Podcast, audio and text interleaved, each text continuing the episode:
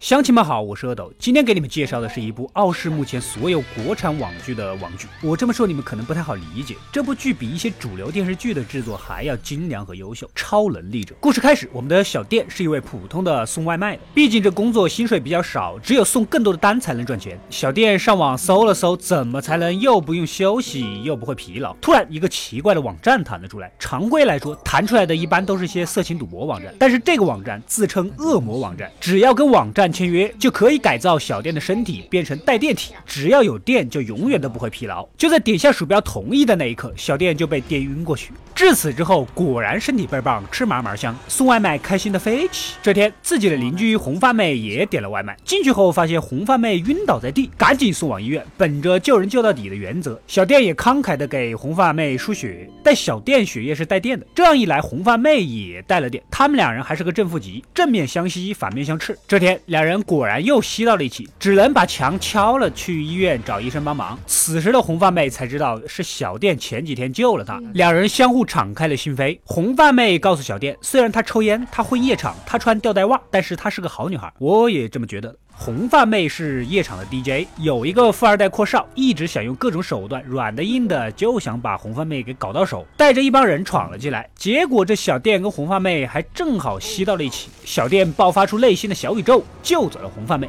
在浪漫的星空下，小店干脆让红发妹爽到飞，两人感情渐渐升温。但是这阔少也不是省油的灯，一时冲动将红发妹给推下了阳台。此时咱们的小店正好在楼里，用身体的磁场吸住了红发妹。但是由于红发妹血流不止，磁力渐渐的减弱，最终还是摔了下去，并且将正好刚出门的阔少也给砸死。医生鉴定红发妹已经死亡，但是小店感觉到红发妹根本就没有死，这之中肯定有什么不可告人的秘密。小九哥呢，一直都。都是学霸级的人物，但毕业后却毫无建树，主要销售他也不看专业能力，看的是酒力，屡屡成为部门垫底的人物，跟曾经的学霸光环完全相反。小九哥受不了这种落差，上网搜了搜，又弹出了恶魔网站，可以卖肾赚钱。凭着他的聪明，很快就找到了规律，并且大赚特赚。但是很快也被套牢，只能跟恶魔网站签约才保住了性命。但同时，他也获得了跟普通人不同的能力，身体可以被恶魔手表随意控制。可以说，谦卑。不醉只是其中的一个功能而已。三号主角阿凡是一位长相普通的电梯员，每天枯燥的工作加上平凡的人生，让阿凡非常渴望得到人的关注。他也在网站搜索起如何找到存在感。这个时候弹出了莆田医院。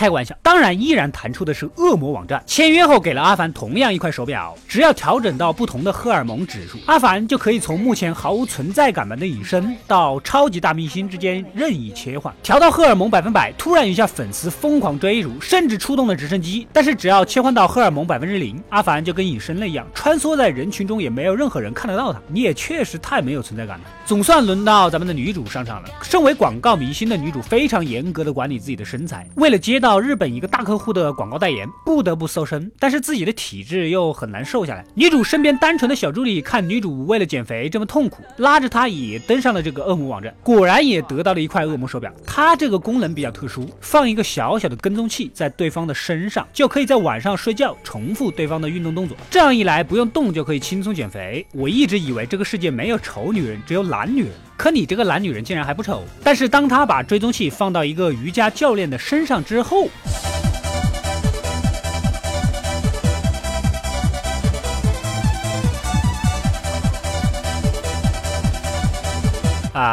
这个其实也算个运动吧。为了安全起见，女主这回将跟踪器贴到了小助理身上。小助理夜跑也可以替她减肥。可一觉醒来，自己竟然出现在了操场上，而身边却是小助理的尸体。这一切发生什么事？毕竟小助理去夜跑也是为了自己。女主为了查明此事，不断的复述之前小助理的动作。她可以肯定，小助理是在操场上遭人袭击致死，而并不是什么不小心摔倒撞到头。女主怀疑凶手就是小助理在大学的同学卫衣帅哥，可卫衣帅哥根本也不是凶手，他也在调查小助理死亡的原因，并且他发现的正是由于小助理也有恶魔手表才招来的杀身之祸。不仅如此，近期几个死亡的人都是曾经跟恶魔网站签约、拥有恶魔手表的人。警察肯定不相信什么恶魔网站这种迷信言论，毕竟咱们是无产阶级接班人呐，要坚持马克思的历史唯物主义。但是连长的警务处处长却明白，其实这件事跟十五年前的恶魔拼图事件必然有莫大的关联，只是线索还未浮出水面而已。当地唯一一所大学，你们可能要问了，为什么是唯一？因为这里面只要大学生都是校友。所以我推测这个城市应该只有一所大学。之前的卫衣帅哥利用自己的知识制作了一个可以自动拍照的盒子，然后假装出售恶魔手表。只要收件人打开盒子那一刻，收件人的照片就会传送到他的电脑上，他就知道到底是谁杀害了自己的女同学小助理了。果然，盒子被收货人取走后，并拍了照片。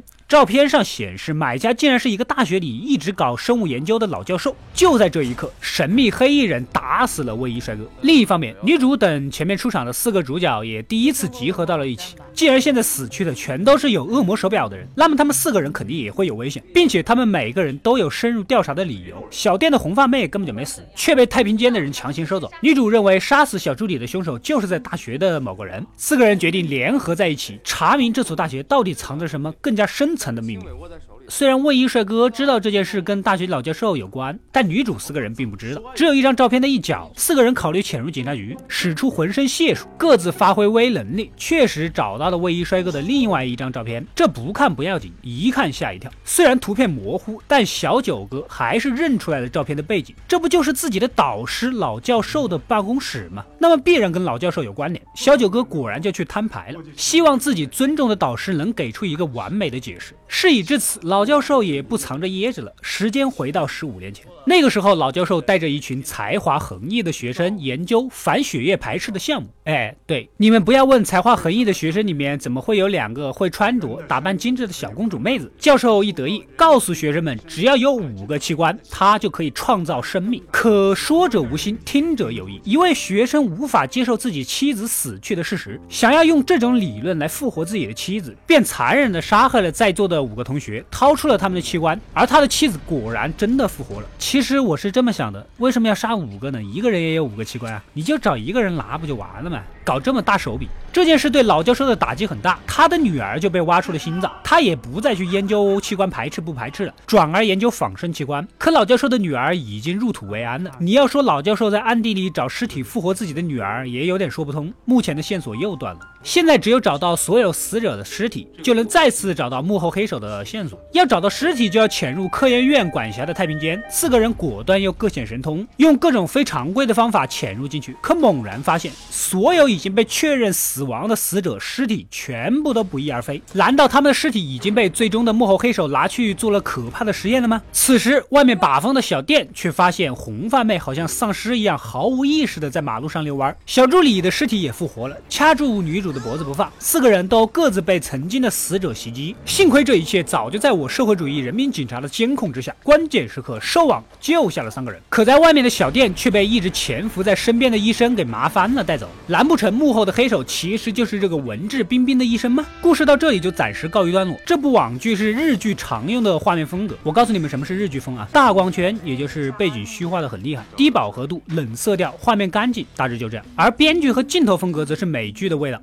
先说剧情，前面渲染单个人物的背景故事，中期四个人相聚到一起，慢慢浮现出惊天大秘密，后期四个人联手拯救世界。经常看美剧的可能会看出有英雄的那个结构，镜头运动也是常用的。美剧手法，镜头大部分都是运动的，无论所谓的推拉、摇移、升降、手持等等，其实它有两个目的，一个是画面不沉闷、生动有趣，第二个是为了营造悬疑片的紧张感。当然，运动镜头可以营造很多情绪。紧张气氛也只是其中之一，而紧张气氛这里面还得细分很多情况，比如摄影机角度的不同带来的不同的感受等等。不说深了，这也不是上课，主要在于这部网剧确实表现出了优秀的品质，而且剧组非常有钱，只要摄影机在运动，就是在烧时间，烧时间就是在烧钱。所以市面上很多电视剧以固定镜头为主，就是为了省钱，反正观众又不懂。何况微能力者竟然还有八千多个特效镜头，可见钱都烧在了制作上，还差三集才结局。我做的时候还没出，我推荐你们。去看一看，没有会员也可以等到本月二十八号免费观看，快快订阅及关注阿斗归来了，获取更多的电影推荐。我们下期再见。